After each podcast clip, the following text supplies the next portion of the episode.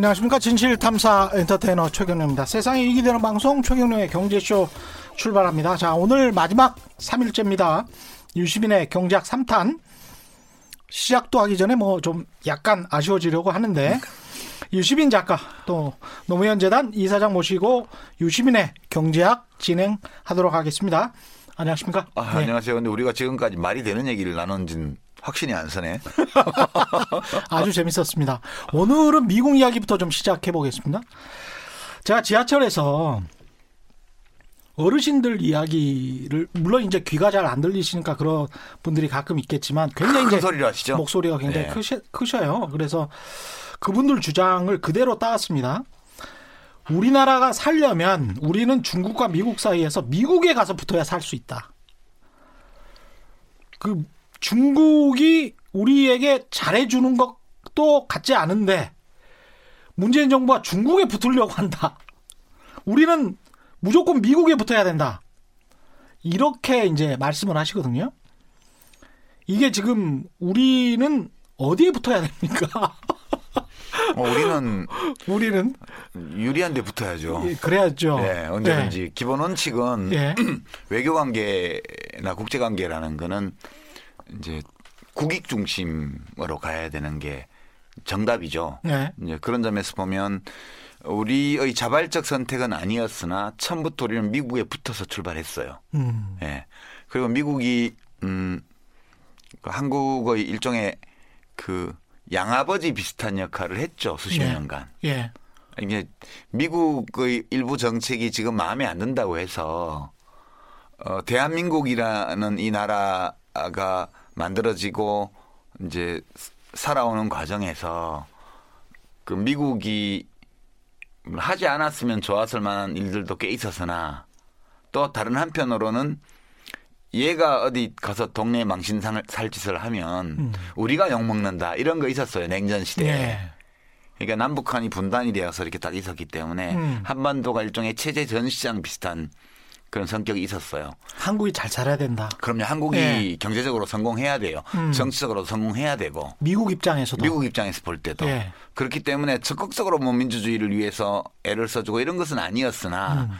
대체로 이 친구가 뭘 좀 해보려고 그러면 음. 대체로 밀어주는 방식으로 가발도 사줬고 섬유도 사줬고 예, 많이 뭐 사줬습니다. 사실. 최혜국 대우라고 예. 그래서 미국 국내 시장도 다 열어줬고요. 음. 그래서 지금 미국의 공산품에 대해서 우리나라가 어마어마한 관세를 붙이는 것도 다 용인했고요. 옛날에는. 예. 예. 그때는 미국이 엄청 잘 나갈 때였고 음. 어, 한국은 엄청 가난할 때여서 그렇게 살았는데 이제 이게 좀 바뀐 거예요. 음.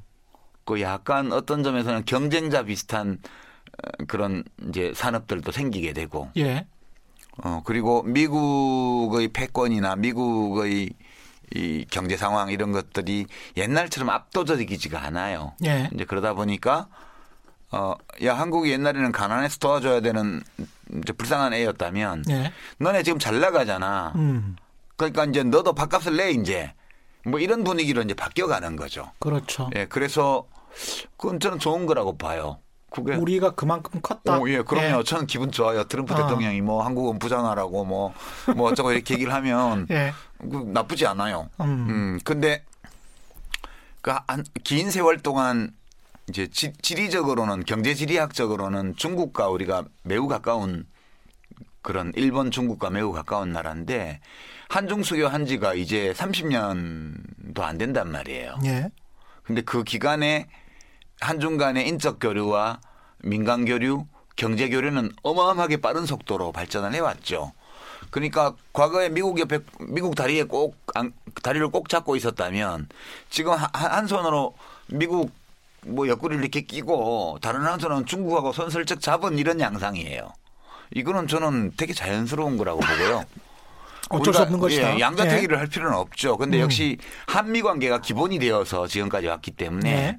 현 시점에는 여전히 한미 관계가 이제 국제 관계에서는 제일 중요하죠. 음. 그러나 그렇다고 해가지고 중국이 그 지금 야 너네 경제는 우리한테 우리하고 얽혀갖고 우리한테 의지하면서 안보는 언제까지 미국한테만 기댈래? 이렇게 물을 때 예. 야, 우리 미국한테만 기대는 거 아니야. 그, 아니야. 우리 그 미국 억친하긴 하지만, 음. 제가 시킨 대로 다 하는 사람은 아니야. 예. 이런 정도는 말할 수 있어야죠. 그런 정도는 지금 예, 지금 예. 그런 정도 수준으로 가- 가고 있는 거죠. 근데 이거를 뭐 미국에 대한 배신이라든가 우리가 미국을 놓치면 음. 우리는 뭐 죽는다든가 이렇게 생각하는 거는 또 또 과도한 거죠, 그게. 예. 근데 이제 제일 최악의 시나리오는 미국이 선택을 강요하거나 또는 중국이 지난번에 사드 배치처럼 네. 선택을 강요하거나 이렇게 됐을 때가 가장 우리로서는 곤혹스러울 수밖에 그렇죠. 없는데 예. 그런 경우에 우리의 선택은 그래도 미국이어야 되는가 아니면 실질적인 무역 상대자로서 완전히 이제 가장 큰 무역 상대자인 중국이어야 되는가 어떻게 보십니까? 근데 그거 양자택일을 하면 안 되는 문제고요. 절대 양자택일 하면 안 된다. 예. 예. 그 사드 같은 경우도 안 났, 안 들여놨으면 제일 좋은데 음. 그냥 그막 그때 대통령이나 정부가 음. 그 탄핵당하기 직전에 그냥 갖다 놔버렸잖아요. 그랬죠. 그 바람에 이제 중국 쪽에서 한국 기업에 엄청나게 해코지를 하고 음. 이랬는데 이제 시간 지나면 또 그게 또또 유야무야 돼요. 또 국제관계라는 게 그래서 그렇게 뭉개다가 네. 지금 와서 보면 대놓고 아 미안해라고 말은 하지- 하지는 않지만 예. 속으로는 아 우리 우리 너네 무시하지 않아라는 느낌으로 계속 이제 갔잖아요 지금 예. 그래서 뭐 문재인 대통령 지난번에 중국 가셨을 때 뭐 혼밥을 했다 뭐 홀대를 당했다 어쩌고 했는데 좀 홀대한 것도 사실이고 어. 그건 맞죠 어. 맞지만 그 홀대한 게 잘한 일이 아닌데 음. 우리 언론에서 그 홀대 당한 사람 잘못이 있는 것처럼 잘못이 있다면 박근혜 대통령 잘못 때문에 이렇게 된 거죠. 그렇죠. 걸 풀어보려고 가서 음. 홀대를 당하면서까지 음. 야 그런 거 아니었어 우리 음. 너네하고 이렇게 적대하려는 거 아니야라는 메시지를 문 대통령이 계속 던졌고 예. 그 이번에 이제 한중일 정상회담 할 때도 그렇고 이렇게 만났을 때 뭐 좀 많이 풀렸잖아요. 음. 어, 그리고 내년에 시진핑 주석이 한국 방문 한번 하면 공식적으로 끝나는 거니까 그게 우리처럼 큰 나라 사이에 끼어 있는 나라의 경우에는 불가피해요. 그렇게. 그렇죠. 예, 그렇게 예. 하고 우리도 이제 그런데 뭐 동네에서 음, 누가 힘센 친구가 자기 마음대로 하기에는 조금 버거운 상대가 됐잖아요. 한국도. 그렇죠. 예. 예. 그러니까 그런 점을 잘 활용해서 음. 어, 우리 유리한 쪽으로 가야죠. 음. 예. 방법이 뭐 그거밖에 없습니다. 예. 근데 물론 판단이 예. 지금 시점에서 얼마나 미국과 거리를 두고 중국과 유- 이제 가까이 갈 거냐. 음. 지금 상황에서 얼마나 한미 관계에 중심을 두고 중국하고의 거리를 어느 정도까지 좁힐 거냐. 예. 이거에 대해서 판단 차이는 있을 수 있죠. 음. 그러나 우리는 뭐 미국 미국을 선택해야 된다. 중국을 선택해야 된다. 뭐 미국하고 좀이라도 멀어지면 우린 죽는다. 음. 이런 것들은 저는 어르신들이 유튜브를 너무 많이 보시나 봐.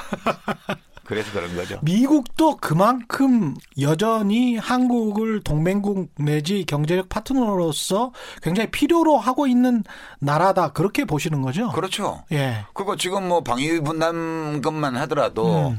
더 내놔라 이럴 때 저는 좀 더 내는 건 좋다고 봐요. 우리도 음. 능력이 되고. 그게 어떻게 보면 싸다.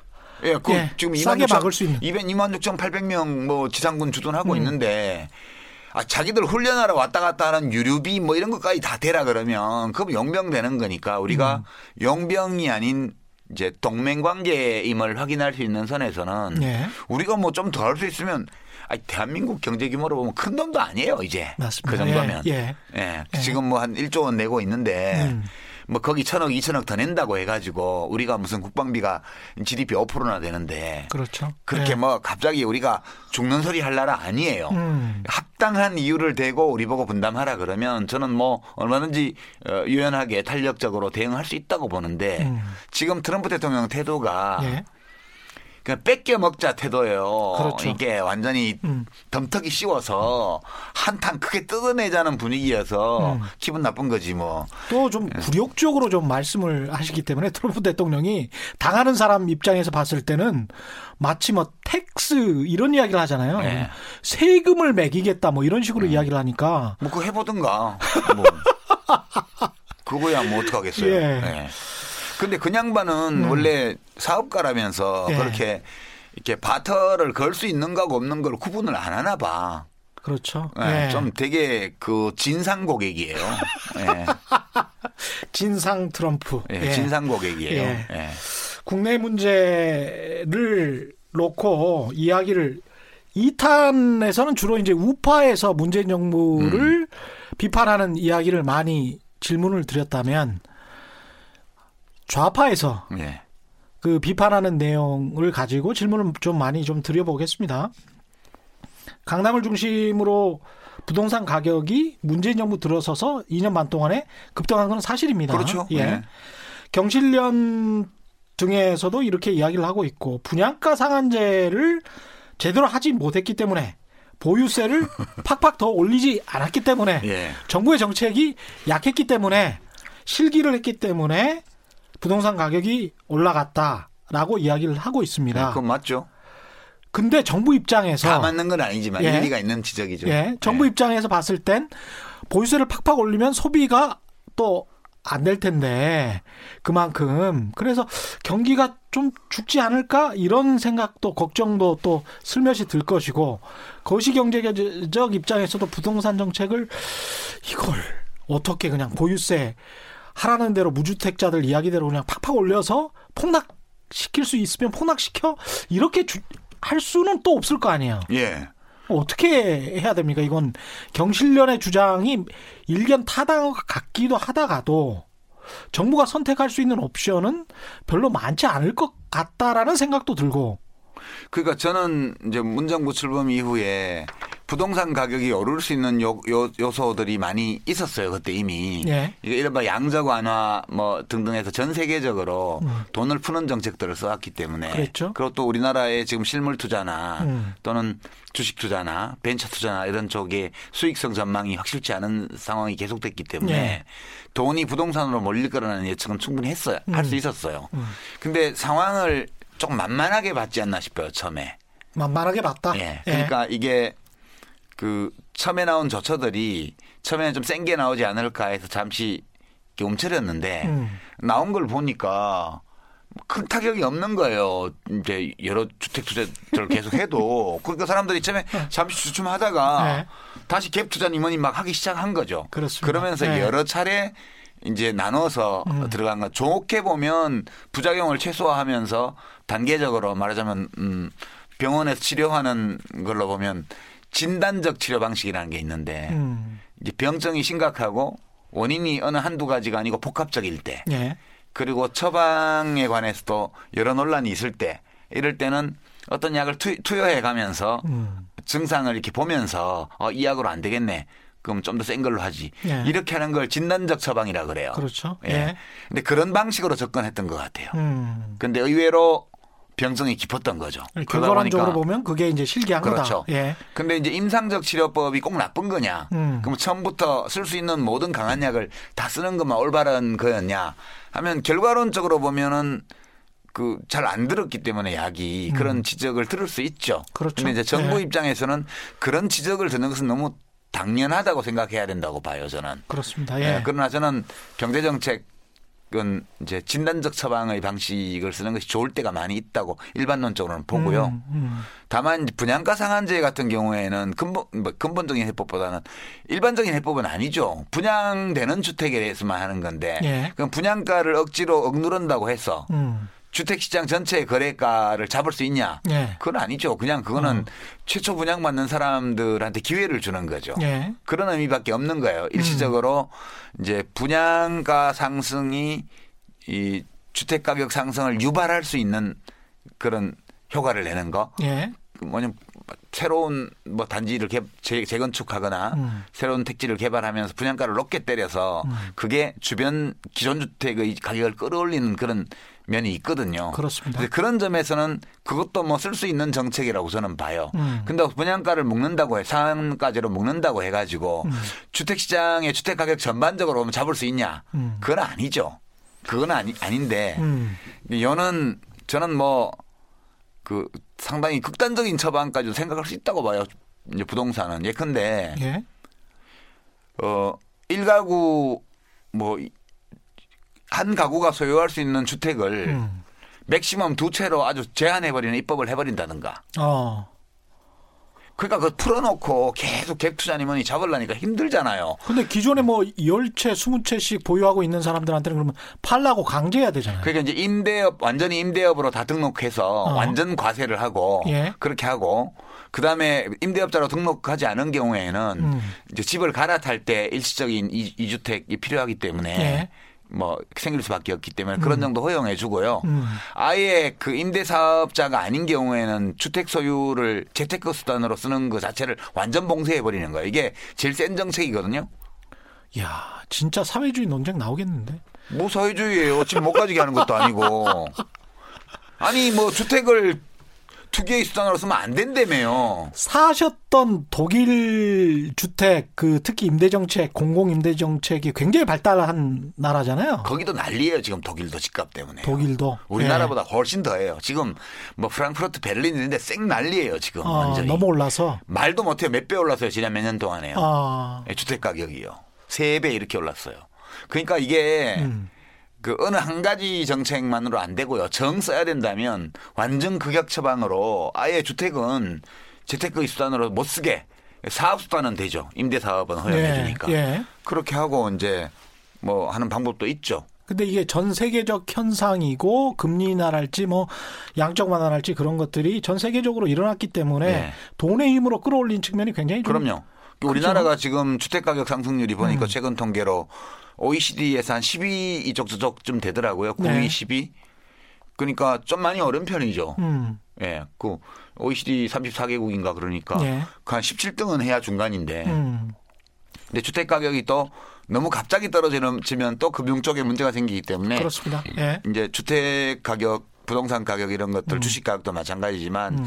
이렇게 완만하게 오르거나 내리는 건 문제가 없어요. 사람들이 다 대비를 할 수 있기 때문에. 예. 짧은 기간에 급등하거나 음. 짧은 기간에 급락하거나 급락하거나. 이러면 이제 전후방으로 부작용이 많이 생기기 때문에 음. 정책 당국자들은 그걸 굉장히 이제 우려하죠. 이제 그런 면 때문에 저는 뭐 쓸 수 있는 여러 처방들 중에서 좀 더 일찍 썼으면 좋았을 것들도 많이 있었다고 봐요. 예. 그런 점에서 어, 국토교통부 장관과 청와대의 그 이제 해당 그 수석실과 이런 데들은 좀 반성해야 된다. 예, 반성도 하고 왜 이렇게 됐는지 좀 살펴보고 음. 앞으로 남은 또 2년 반 동안은 좀더 잘하도록 그렇게 해야겠죠.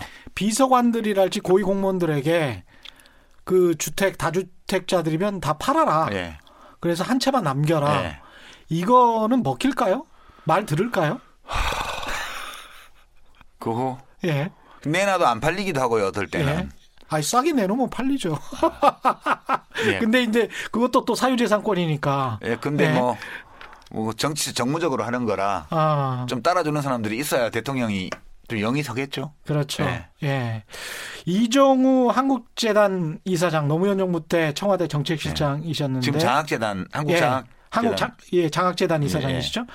그 소득 주도 성장은 부동산 불평등 해소, 복지 증세, 대기업 중소기업 갑질 근절, 비정규직 해결 등 분배 개선이 필수적인데 현 정부에선 누구도 이를 종합적으로 언급하지 않고 있다. 기득권의 저항이나 비판이 있더라도 분배 개선을 좀 더 적극 추진해야 한다. 뭐 이렇게 말씀하셨습니다. 이거 옳은 말씀인데요. 예. 그 누구도 얘기 안 하는 건 아니고 지금 문 정부가 글로 가고 있죠. 음. 가고 있는데 하도 이념적인 논쟁이 심하니까 음.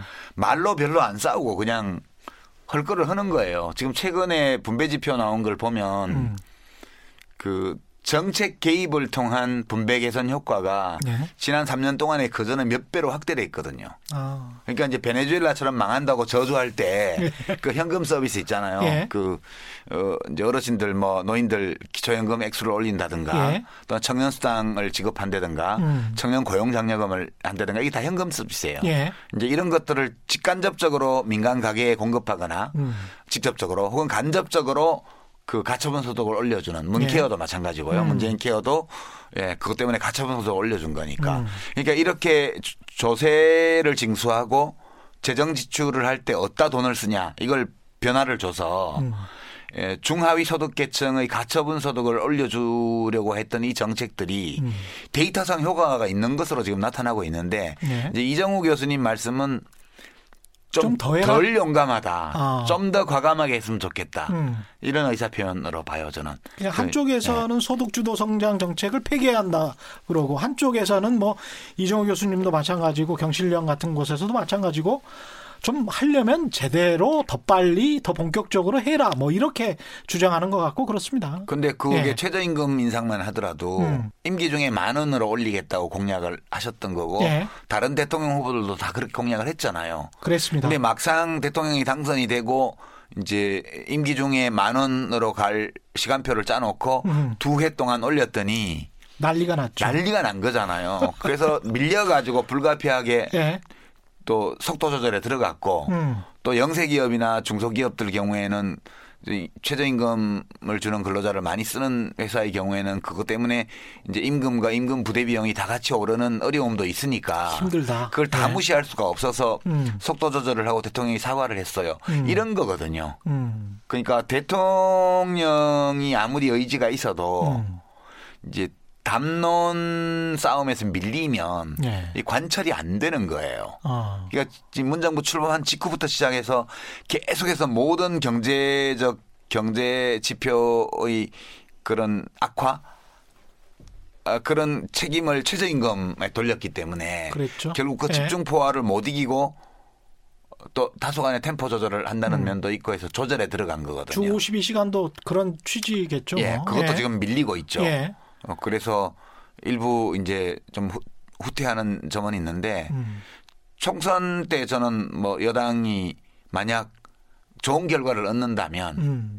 그러면 좀 더 힘을 받아서 또 임기 후반에 좀더더할할수수 있지 있다. 않을까. 이제 그런 점에서 보면 이렇게 소위 담론 시장에서 음. 어, 이런 토론이나 이런 것들을 좀 더 활발하게 할 필요가 있죠. 그, 지금 문재인 정부 경제 정책은 예. 누가 움직이고 있습니까? 그 대통령과 참모들이 하는 거죠. 제일 중요하게는 네. 대통령 자신과 과거에 왜 박근혜 정부 같은 경우는 뭐 초이노믹스 해가지고 이제 최경환 경제부총리 딱 한 명 뭐 이렇게 이야기를 했는데 그것 때는 뭐 경제 정책이 없었죠. 뭐. 아, 아 초이노믹스가 그 최경환이 아니고 최순실 씨였나? 제가 잠깐 착각했을 예. 수도 있겠습니다. 최경환 씨는 네. 젊었을 때 그 그때 경제개혁은 공무원 했던 그거 경력 하나 가지고 음. 그렇게 버틴긴 건데 음. 정말 그 몰라요 그 현- 현대 경제의 이런 거 모르는 분이었는데 네. 참. 그 지금은 김상조 정책실장이 중심이죠. 지금 김상조 청와대 예, 실장이? 예, 중심이고 거기 이제 홍 지금 경제부총리 홍남기. 예. 경제부총리 그 대통령 음. 이렇게가 중심이라고 봐야죠. 예. 예. 정세균 총리가 만약에 되시면 이분은 산업자원부 장관을 예, 하셨었죠. 장관을 하셨죠. 그리고 이제 노영민 비서실장도 산업자원위의 위원장을 제가 했던 걸로 기억을 산자위 쪽에 뭐 비서실장은 별로 예. 중요하지 않고 중요하지 않고 예. 않습니까? 예. 그러니까 이제 정세균 총리 같은 경우도 산자부 장관을 하셨고 산자부 의 원래 이제 그 부처의 분위기 자체가 기업의 프로모션이라고 할까요? 그렇죠. 기업 지능 정책을 많이 산업진흥부서죠. 예, 많이 펴잖아요. 그래서 성장 위주 정책, 기업 친화적 정책으로 좀 가지 않을까 그런 예측을 하는 사람들도 있는 것 같은데 어떻게 보십니까? 그렇죠. 지금 음. 이제 김진표, 정세균 사이를 왔다 갔다 했다고 그러더라고요. 예. 했는지 안 했는지 저는 잘 모르겠지만 여하튼 그래서 결국 이제 김진표 부총리는 중도 쪽에서는 좋아하는 분인데 예. 이 진보 쪽에서 반발이 너무 컸고 음. 왜냐하면 경제 정책 말고 다른 거로 인하 에 대한 발언, 과- 발언 때문에 과세 종교인 뭐, 과세 예. 문제나 뭐 예. 동성애 문제나 이런 굳이 말씀 안 하셨어도 좋았을 그런 문제들에 대한 말씀을 너무 많이 해놓으셔가지고 예. 의외로 그 음, 그게 컸어요 폭풍이. 예. 그래서 대통령이 이제 다시 정세균 의원 쪽으로 돌아서서 음. 정세균 의원이 이제 장관 총리 지명을 받았는데 음. 이제 총리가 사실은 의사결정을 행사할 수 있는 게 많지는 않아요.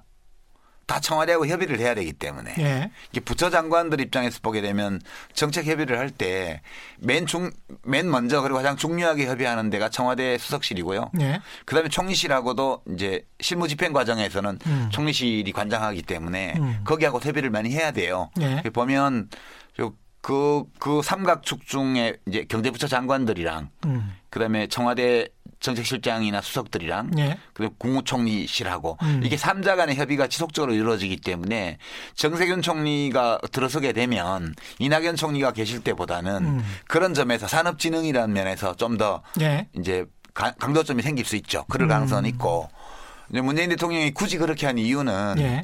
총선의 최대 쟁점이 경제 민생 일자리 음. 이게 될 거기 때문에 예. 지금 해 바뀌고 나서 신임 총리가 들었으면 음. 그 계속해서 그 총선 때 그리고 총 임기 후반기에 음. 거기다가 승부를 걸겠다는 의사표시죠. 그러면 총선 이후에는 경제 성장률을 좀 높이는 식의 정책이 될 수도 있겠습니다. 그건 높아져요. 왜냐하면 예. 금년도가 낮았기 때문에. 기저효과 예, 때문에. 그, 러니까 그게 너무 예. 그렇게 0. 몇 퍼센트 차이 가지고 음. 작년이 사실 좀 높았잖아요. 예, 그렇죠. 그러니까 이제 금년에 예. 좀 떨어지는 거고 금년이 음. 낮으면 내년이 또 올라가요. 그러니까 다 이렇게 여철로 2018년, 2019년, 이제 2020년 이렇게 예, 그리고 이제 청년. 고용 문제는 청년 실업 문제 또는 청년 음. 고용 문제는 문재인 정부 끝날 때까지는 확 해결은 안 돼요. 예. 근데 지금 인구 구조 변화 추세를 보면 음. 2026년 가면 급속하게 청년층의 그 구인난이 생길 거예요. 네. 일본에서 시, 15년 전에 시작됐던 뭐 단카이 세대의 음. 은퇴와 더불어서 왔던 구인난. 음. 이게 지금 86세대 내지 그, 그 베이비 부머 예. 세대의 대규모 은퇴 하고 엮여가지고 이미 시작됐죠. 예, 그러니까 2000년생들이 입직하는 시기. 그러니까 남자 같으면 군대도 음. 갔다 오고 뭐 교육 마치고 이렇게 해서 입직하는 2026년, 2027년이 되면 예. 틀림없이 전문직 중심으로 해서 음. 청년 인력 구인난이 생길 거예요. 그건 다음 대통령 때 아마 광이 좀 날 텐데 정책하고 아무 상관없어요. 그냥 인구 구조 때문에 생기는 일이에요. 그러니까 지난번에도 계속 말씀하셨지만 인구라는 또는 뭐 예. 산업 구조 역사라는 어떤 구조적인 측면에서 보면 경제를 이해하는 게 훨씬 더 쉬울 것 같다 그런 생각도 드는데요. 예. 말씀을 베이비 부머를 하셨으니까 이 질문부터 먼저 드려볼게요. 국민연금 관련해서 예. 이 베이비 부머들이 은퇴를 하고 은퇴 세대를 또 이제 그 다음 세대들이 뒷받침해 줘야 되는데 예. 국민연금 개혁은 이제 대통령 공약 이었습니다. 예. 국민연금 개혁을 실제로 또 해보신 분이에요. 예. 보건복지부에서 전문가들은 뭐 적게 받고 좀 많이 내는 방법밖에 없다. 하루라도 빨리 그렇게 해야 된다. 예. 그게 정답이다. 이렇게 이야기를 하는데 국민들 유권자를 설득시키기가 쉽지 않습니다. 설득 안 돼요. 누가 더 내, 지금 더 내고 나중에 또 그대로 받든가 뭐 그러라 그러면. 예. 이제 그 전에 제가 복지부 있을 때 한 거는 지금과 똑같이 내고 예. 나중에 덜 받는 걸로 바꿨잖아요. 음. 근데 지금 얘기는 그거 받는 거를 더 내리는 거는 이제 연금 제도로서 의미가 퇴색하게 생겼으니 예. 이제는 더 낼 수밖에 없어요. 그렇습니다. 예. 그러면 어, 저는 이제 지금 잘 안 되는 이유는 국민연금 수급자의 숫자는 적고 음. 그다음에 가입자의 수는 많아요. 지금 압도적으로. 그러니까 지금까지는 당장 괜찮아요. 예, 예. 예, 받는 사람이 음. 적기 때문에 아직 제도의 수용성이 높지를 않아요. 음. 그래서 이제 여- 국민연금 수급자들이 더 많아지고 현실에서 닥쳐야 된다. 예, 그러면 좀 더 논의할 수 있을 거로 보고요. 답은 이제 보험료를 더 내야 돼요. 예. 한 최소한 한 3%는 더 올려야 돼. 지금 9%에서 한 12%까지는 미니멈 어. 올려야 그나마 시간 여유를 좀 확보를 하고 나중에 이제 지금 적립식에서 부가식으로 인구 구조가 안정화되고 나면 예. 부가식으로 기금이 없어도 운영할 수 있어요. 독립식으로. 음. 예. 이제 그때까지 너무 짧은 시간에 여- 연금 적립액이 녹아 없어지기 때문에 예. 그 녹아 없어지는 기간을 통과할 때까지 기금이 고갈되지 않도록 음. 어, 그렇게 하고 나중에 부가식으로 전환할 수 있는 시간을 벌려면 그렇죠. 네, 이걸 해야 되는데 이거 할 때 이제 공무원연금, 사학연금, 군인연금을 다 국민연금하고 통합해야 돼요. 같은 조건으로요. 같은 예, 조건으로. 그 신규 임용자부터. 그러니까 지금 기득권이 있는 사람들은 인정을 해주고 그리고 지금부터 개혁하면 지금까지 거는 지금 법대로 해서 계산해주고 공무원연금까지요? 예, 공무원연금까지 다요. 안 그러면 안 돼요. 그게 말이 안 돼요. 지금. 이게 임기 후반에 가능할까요? 하려면 하는 건데 그, 그렇죠 뭐 그렇게 해야 된다고 봐요. 이제 총선 어. 끝나고 뭐 다음 대선 전까지 뭐 하려면 해야겠죠. 지난 그 노무현 정부 때 저는 이제 경제부처 관료들 특히 이제 국토교통부에 계신 분들은 최경영의 경제쇼를 잘 안 들으시겠지만 네. 들으셨던 분들은 굉장히 불쾌하셨을 텐데 기본적으로 믿지를 않습니다. 특히 국토교통부 관료들은 믿지 않는데 기획재정부, 산업자원부, 국토교통부, 경제부처 관료들이 그 성향뿐만이 아니고 그 개혁적 정부와에 부딪혔던 마찰 그리고 관료들에게 포섭됐던 정치인들이 포섭됐던 그 노무현 정부의 역사가 있기 때문에 지금도 비슷한 상황이 벌어졌거나 벌어지고 있는 게 아닌가 안에서 그렇죠. 일부 뭐 그런 건 늘 있을 있을 수밖에 없는 일이죠. 그리고 계속 저항을 해 가면서 정부의 정책을 사보타지 하고 있는 게 아닌가 그런 생각도 드는데요. 사보타지 마- 만약 예. 전잘 모르겠는데 하고 있다면 음. 장관 책임이죠. 공무원들은요 장관이 회의에서 결정하고 책임지고 지고 한다 그러면 해요. 제가 겪은 바로는. 어. 예. 그래서 뭐 그거는 만약 그 고위 공무원들의 의도적인 태만 음. 이런 것이 있다면 그거는 그게 일어나도록 만든 장관의 책임이지 음. 공무원들을 탓해봐야 아무 소용이 없다는 거예요. 예. 알겠습니다. 기초 노령연금을 최초로 또 제한한 분위기도 하는데 올해부터 이제 최대 30만 원까지 늘어났습니다. 예. 이게 이제 충분한 수준인지 어떤지는 모르겠습니다만은 이분들은 또 노령연금을 받으시는 분들 노령층에서는 청년들에게 수당을 주는 거 있지 않습니까? 예. 그건 또 반대하시는 분들이 굉장히 많아요. 그렇죠. 예. 이건 이게 일종의 지금 세대 갈등이 우리가 일어나고 있는 걸로 봐야 됩니까? 그러니까 논리적으로 보면 음. 기초연금도 없애야죠 그러면. 근데 이제 그분들은 전혀 그렇게 생각 안 예, 하시는데. 그럴 수가 없어요. 예. 그럴 수가 없기 때문에 예. 지금 사실 기초연금 제도도 많이 훼손됐어요. 처음에 음. 설계한 거는 어 국민연금 가입자의 소득 평균 월액 예. 국민연금 가입해 있는 분들의 월 평균 소득의 5%를 주는 걸로 처음에 법에 넣었거든요. 음. 해마다 자동 인상되게 돼 있었어요. 예.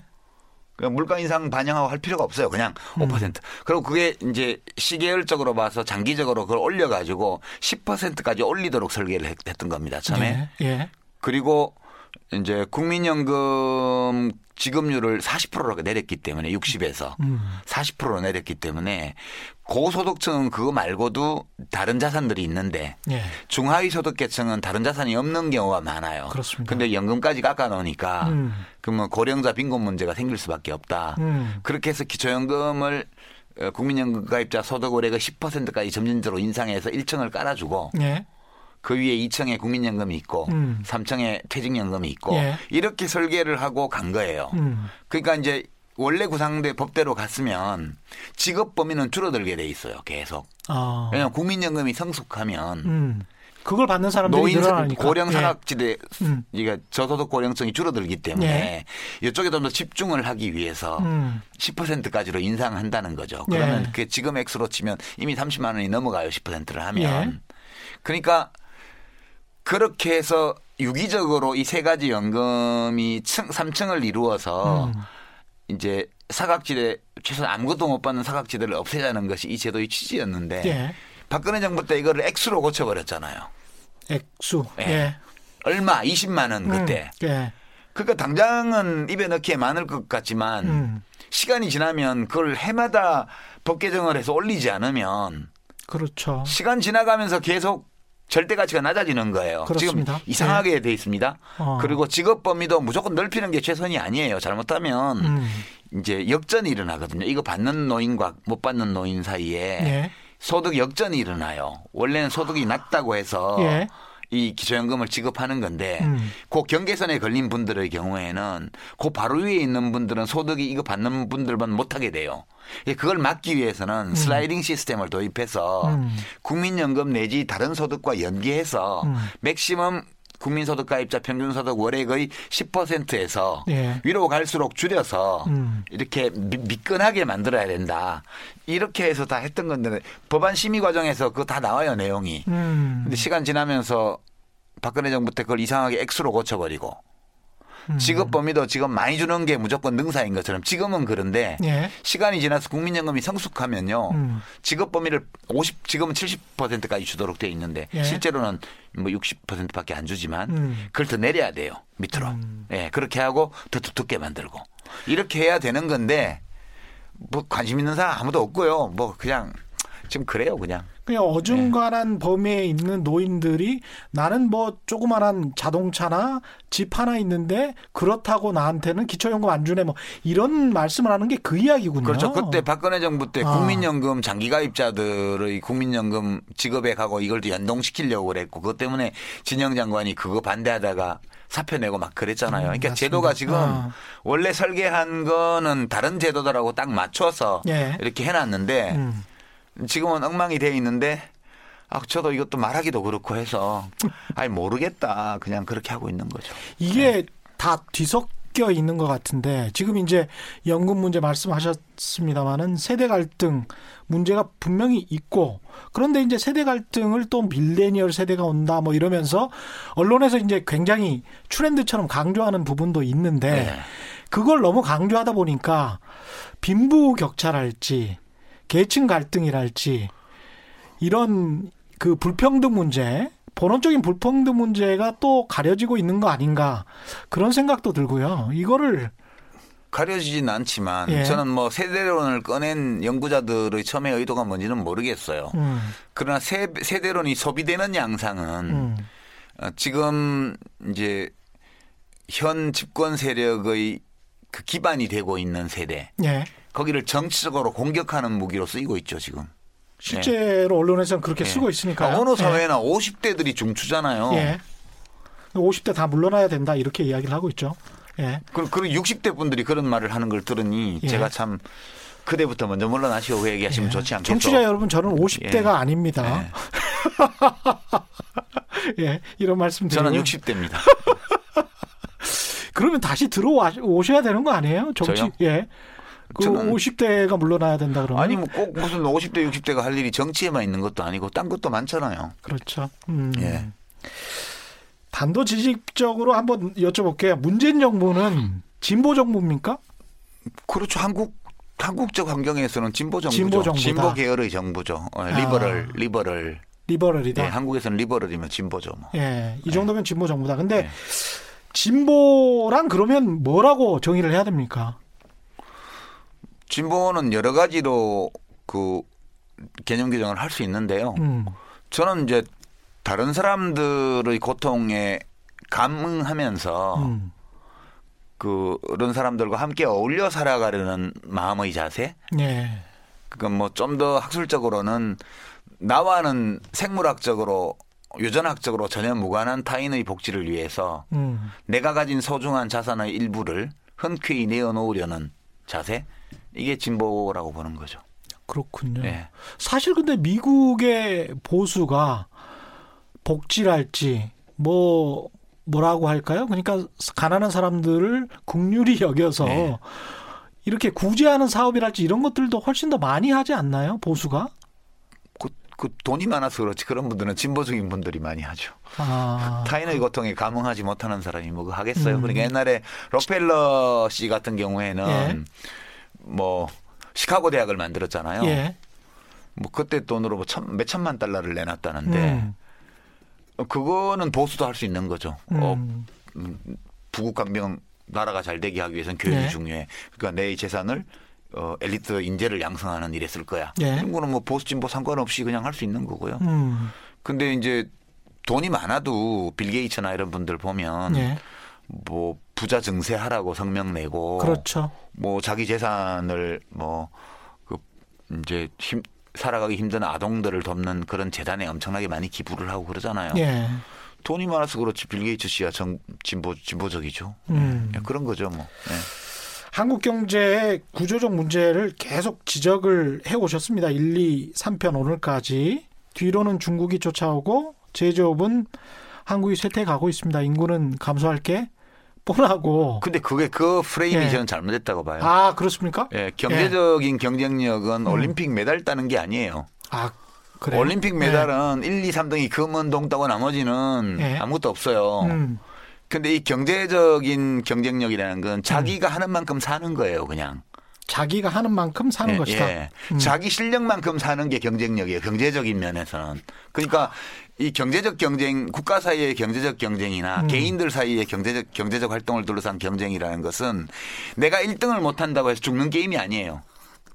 그렇습니다. 내, 네. 내가 할 수 있는 만큼 살아가는 거라고요, 그게. 음. 그러니까 지금 중국이 뒤에서 쫓아오고 뭐 미국이 압박하고 이런 얘기는 어, 올림픽 축구 시합 나가가지고 그러네. 뭐 이번 죽음의 조에서 뭐 이 조 1위는 누가 유력하고 뭐 해서 누가 하고 싸워서 우리가 못 이기면 우리는 탈락이다. 이런 느낌으로 다가오잖아요.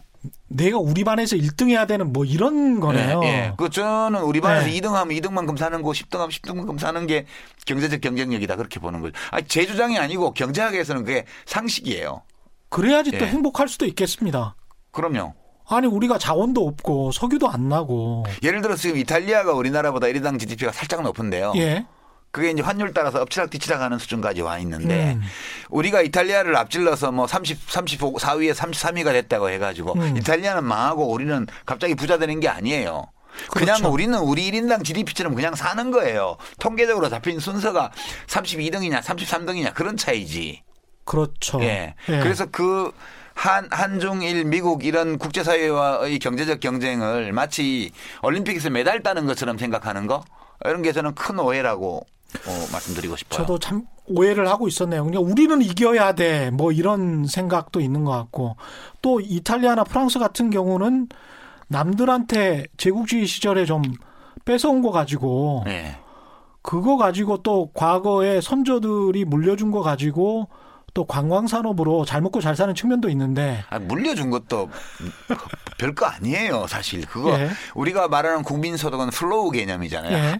일정한 시간 안에 얼마만큼의 그 편의품과 생필품을 우리가 생산하고 소비했냐 이 흐름의. 개념이에요. 그렇습니다. 예. 근데 뭐 옛날에 뭐 조상들이 제국주의 침략에서 뺏어놨다고 해봐야 다 stock이잖아요. 그 그렇습니다. stock은 별거 아니에요. 실제 국민 경제는 어. flow 그러니까 흐름의 개념이기 때문에 루브르 박물관에 아무리 쟁여놔봐야 필요 없다. 예, 그런 거 별거 아니에요. 그거. 예. 관광객 수요 조금 늘리는 것 빼고는 아니 이스탄불의 그 톱카프 궁전에 가봐요. 음. 무슨 뭐 예언자 무함마드의 턱수염부터 시작해서 지팡이 뭐 돈으로 환산할 수 없다고 주장하는 그런 보물들이 많아요. 예. 그게 무슨 상관이 있어요? 그게 지금 터키의 국민 경제 상황하고 아무 상관이 없는 거예요. 그러니까. 결국은 남는 거는 사람이에요.